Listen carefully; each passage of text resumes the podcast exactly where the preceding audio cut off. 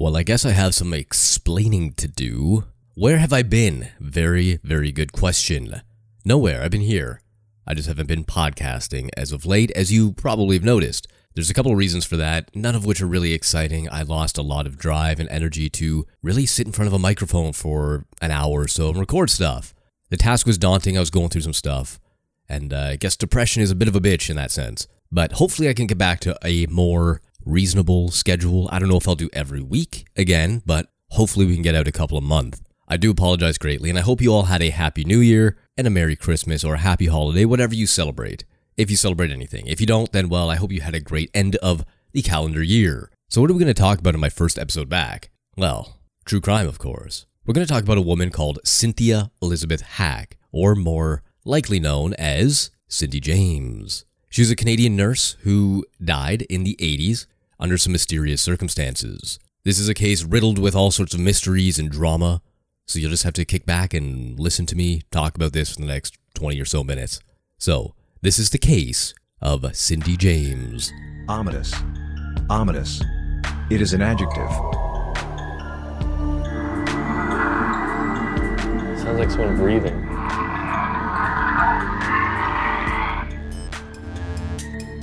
Ominous.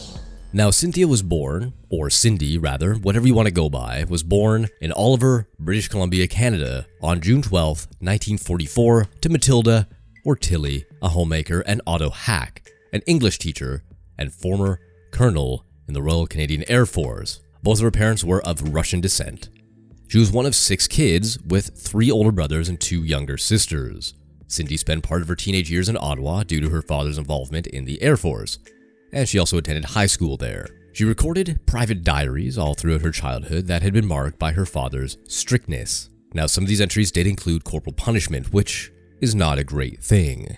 That's when you physically harm your child as a form of discipline, basically. Now, in adulthood, Cindy pursued a career in nursing in Vancouver, and she enrolled in nursing school in 1962. During this period, her father had relisted with the Air Force and relocated the family to France, where she visited them during the holidays. During this time, in letters to her family, Cindy occasionally referred to an unnamed intern she had met during her studies. She claimed that the two of them at one point had been engaged and that after finding he had terminal cancer, the man committed suicide while a couple were on a skiing trip. So her life is off to a great start so far, obviously. Now, despite her potential engagement to this mystery man, None of her parents or siblings ever met him, and she never even gave them a name, which is a little suspicious, if nothing else. In the summer of 1965, Cindy met Rory Makepeace, a South African psychiatrist 18 years older than her. The two married on December 9, 1966, and the same year she graduated from nursing school with a BSN. Cindy's parents were skeptical of the marriage due to the couple's age difference, and her father felt that Makepeace had taken advantage of Cindy's naivete, and gullibility. Her family testified that the couple's marriage was troubled and that the two were at times emotionally distant. Though Cindy later made accusations of spousal abuse, Makepeace asserted that he only slapped her twice over the course of the marriage. Only twice, just twice, only. Only. Jesus Christ, the fucking 60s were a weird time. Though licensed as a psychiatrist in his home country of South Africa, Makepeace failed to obtain his medical license in Canada and instead accepted a job as an assistant professor in the Faculty of Medicine at the University of British Columbia. Cindy worked as a pediatric nurse in Vancouver at the Vancouver General Hospital, where her husband was also an employee. In 1973, Makepeace took a job as a director of health services at BC Hydro. In April of 1975, Cindy was hired as a team coordinator at Vancouver's Blenheim House, a facility caring for children with behavioral disorders. She worked at Belém for approximately 12 years and was noted by her colleagues for her competence and professionalism. Now we're going to get into some allegations, and some of these are a little bit off putting, so if you have any issues with abuse, spousal abuse, physical abuse, sexual abuse, or anything of those natures, you've been warned. Spanning a near seven year period between 1982 and 1989, Cindy reported approximately 90 incidents of criminal activity to the Royal Canadian Mounted Police, or the RCMP here in Canada as we know them. Her claims included acts of stalking, vandalism, arson, harassment, intimidation, home invasion, and physical assaults perpetrated by an unknown person or persons. The incidents began in September of 1982, four months after Cindy separated from Makepeace. In late September, she told friends and family members that she suspected that a prowler had been lurking around her home. A series of obscene phone calls soon followed, the first of which was received on October 7th of 82. Cindy's mother relayed that, though she was reluctant to discuss her experiences, she indicated that the phone calls consisted of an individual speaking in different voices, and that on some occasions there were mere silence on the other end. Cindy described some of the calls as sexual and violent in nature. On October 11th, Cindy received a phone call consisting of a loud breathing noise, and the following day received another call in a menacing whisper which said, I'll get you one night, Cindy. She reported the obscene phone calls to the RCMP, who visited her home and suggested that she keep a list of each call and its contents. As well, she should get an unlisted number and change all of her private stuff, because naturally, why wouldn't you? Shortly after the officer left, Cindy received a call which an apparent male voice said, You fucking bitch, I'll get you. The next day, on the afternoon of October 13th, the caller threatened her, saying, quote, So you think calling the police will keep you safe? You wait. I've got my zipper open. I'm talking to my throbbing. Before she abruptly ended the call, quite naturally.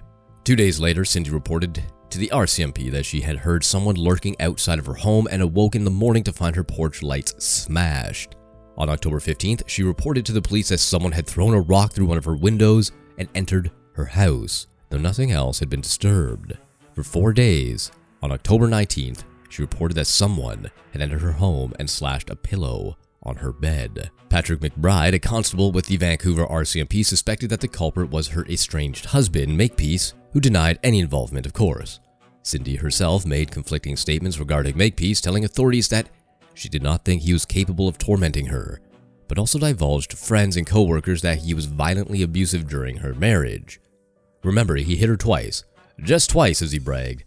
Just twice. On October 20th, two tenants who rented the basement of Cindy's home reported to the police that they heard strange noises upstairs on the main floor after she had left for work.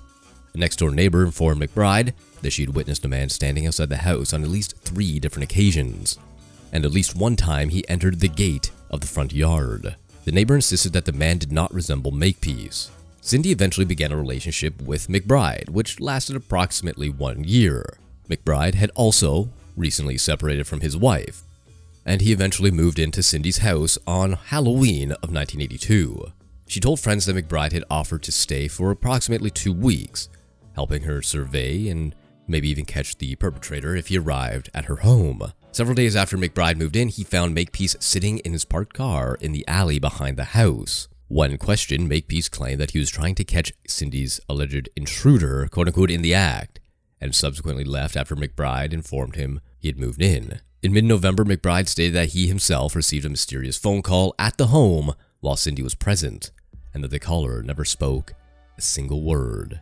McBride initially suspected the call may have been from an airport terminal, as he could hear a woman's voice in the background over a PA system, though it was eventually traced to an exchange in the Vancouver suburb of Richmond.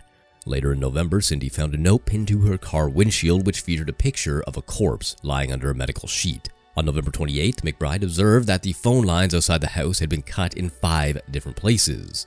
Cindy, who had remained cordial and friendly with Makepeace despite their breakup, at times invited him into her home with McBride present, as both men had a common and shared fascination with finding her alleged harasser, and would often discuss the case together. McBride eventually moved out of Cindy's home on December 1st, 1985, though the two continued to casually date frequently having dinners together in the Vancouver and Bellingham, Washington area of the United States. The week of Christmas in 1982, Cindy found a note outside her house reading Merry Christmas with a photo of a woman with her throat slashed, stained with red ink. Now, if that's not creepy enough, it just gets a little bit worse and worse and worse and worse. Because of course it does, because it's a fucking true crime case. On the night of January 27, 1983, Agnes Woodcock, a friend and co worker from Blenheim House visited Cindy's house and found her lying unconscious in her backyard with a nylon stocking wrapped around her neck.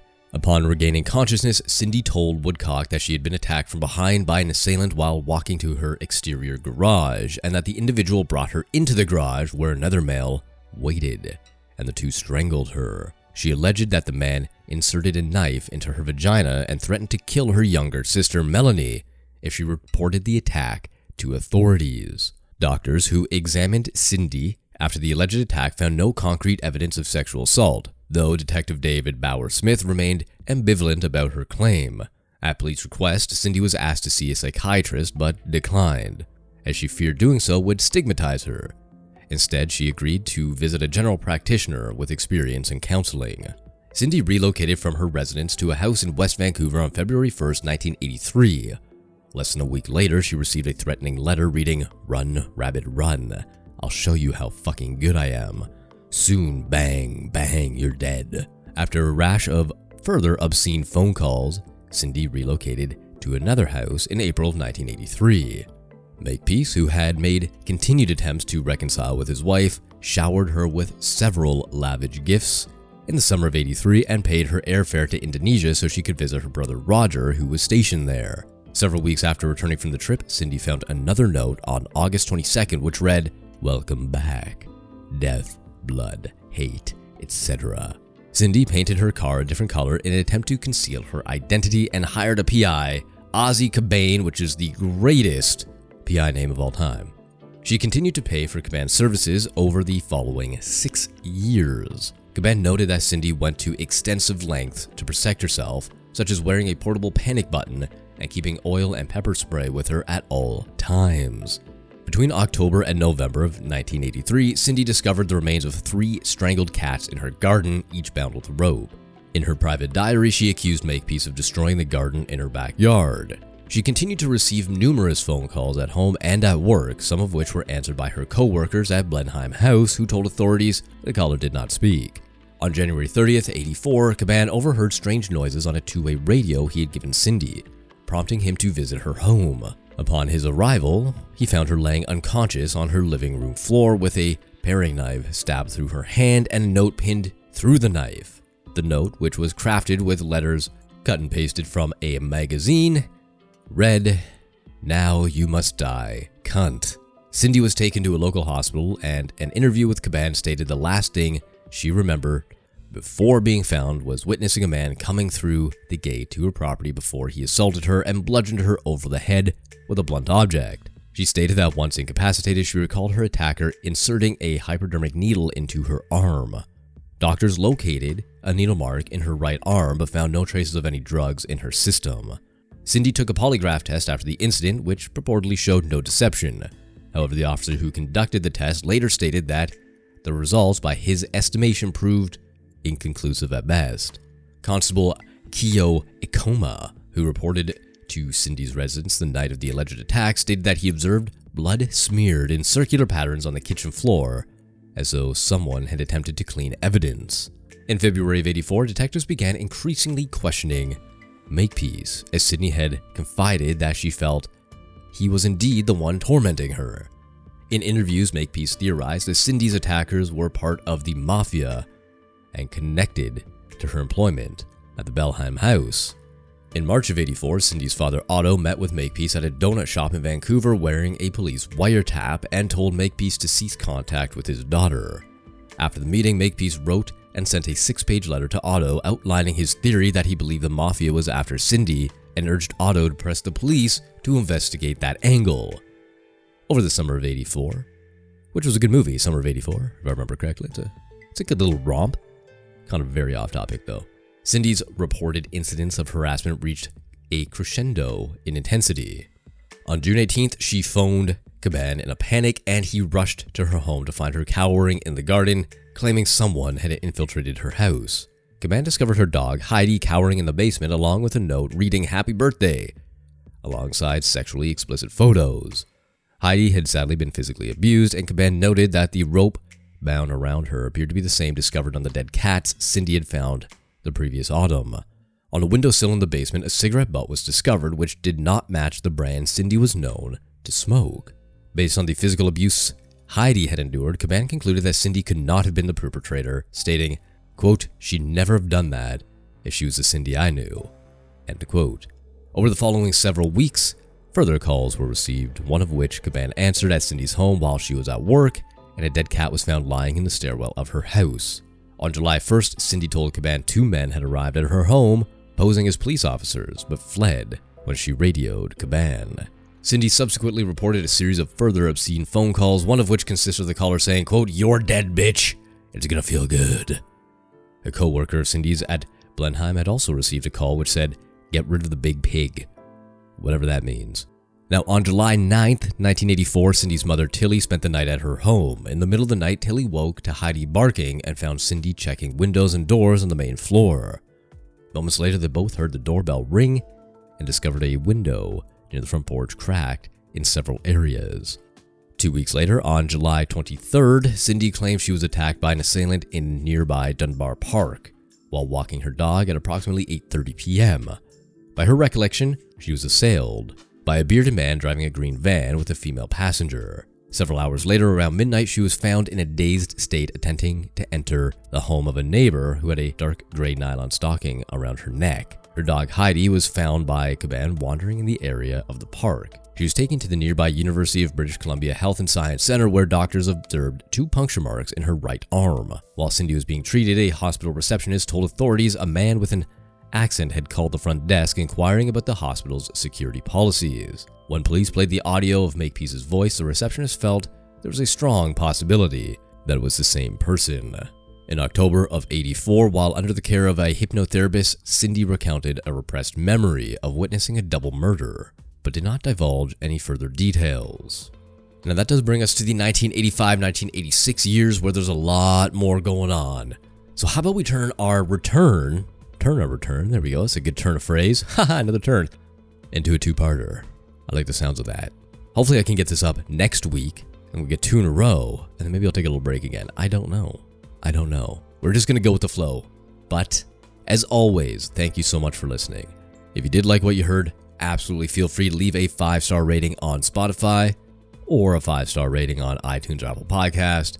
And any five star ratings that are left will be shouted out on the show, provided you give me your name and information and all that kind of fun stuff, which you can do on social media, which is still there. It's not really active, but it's still there.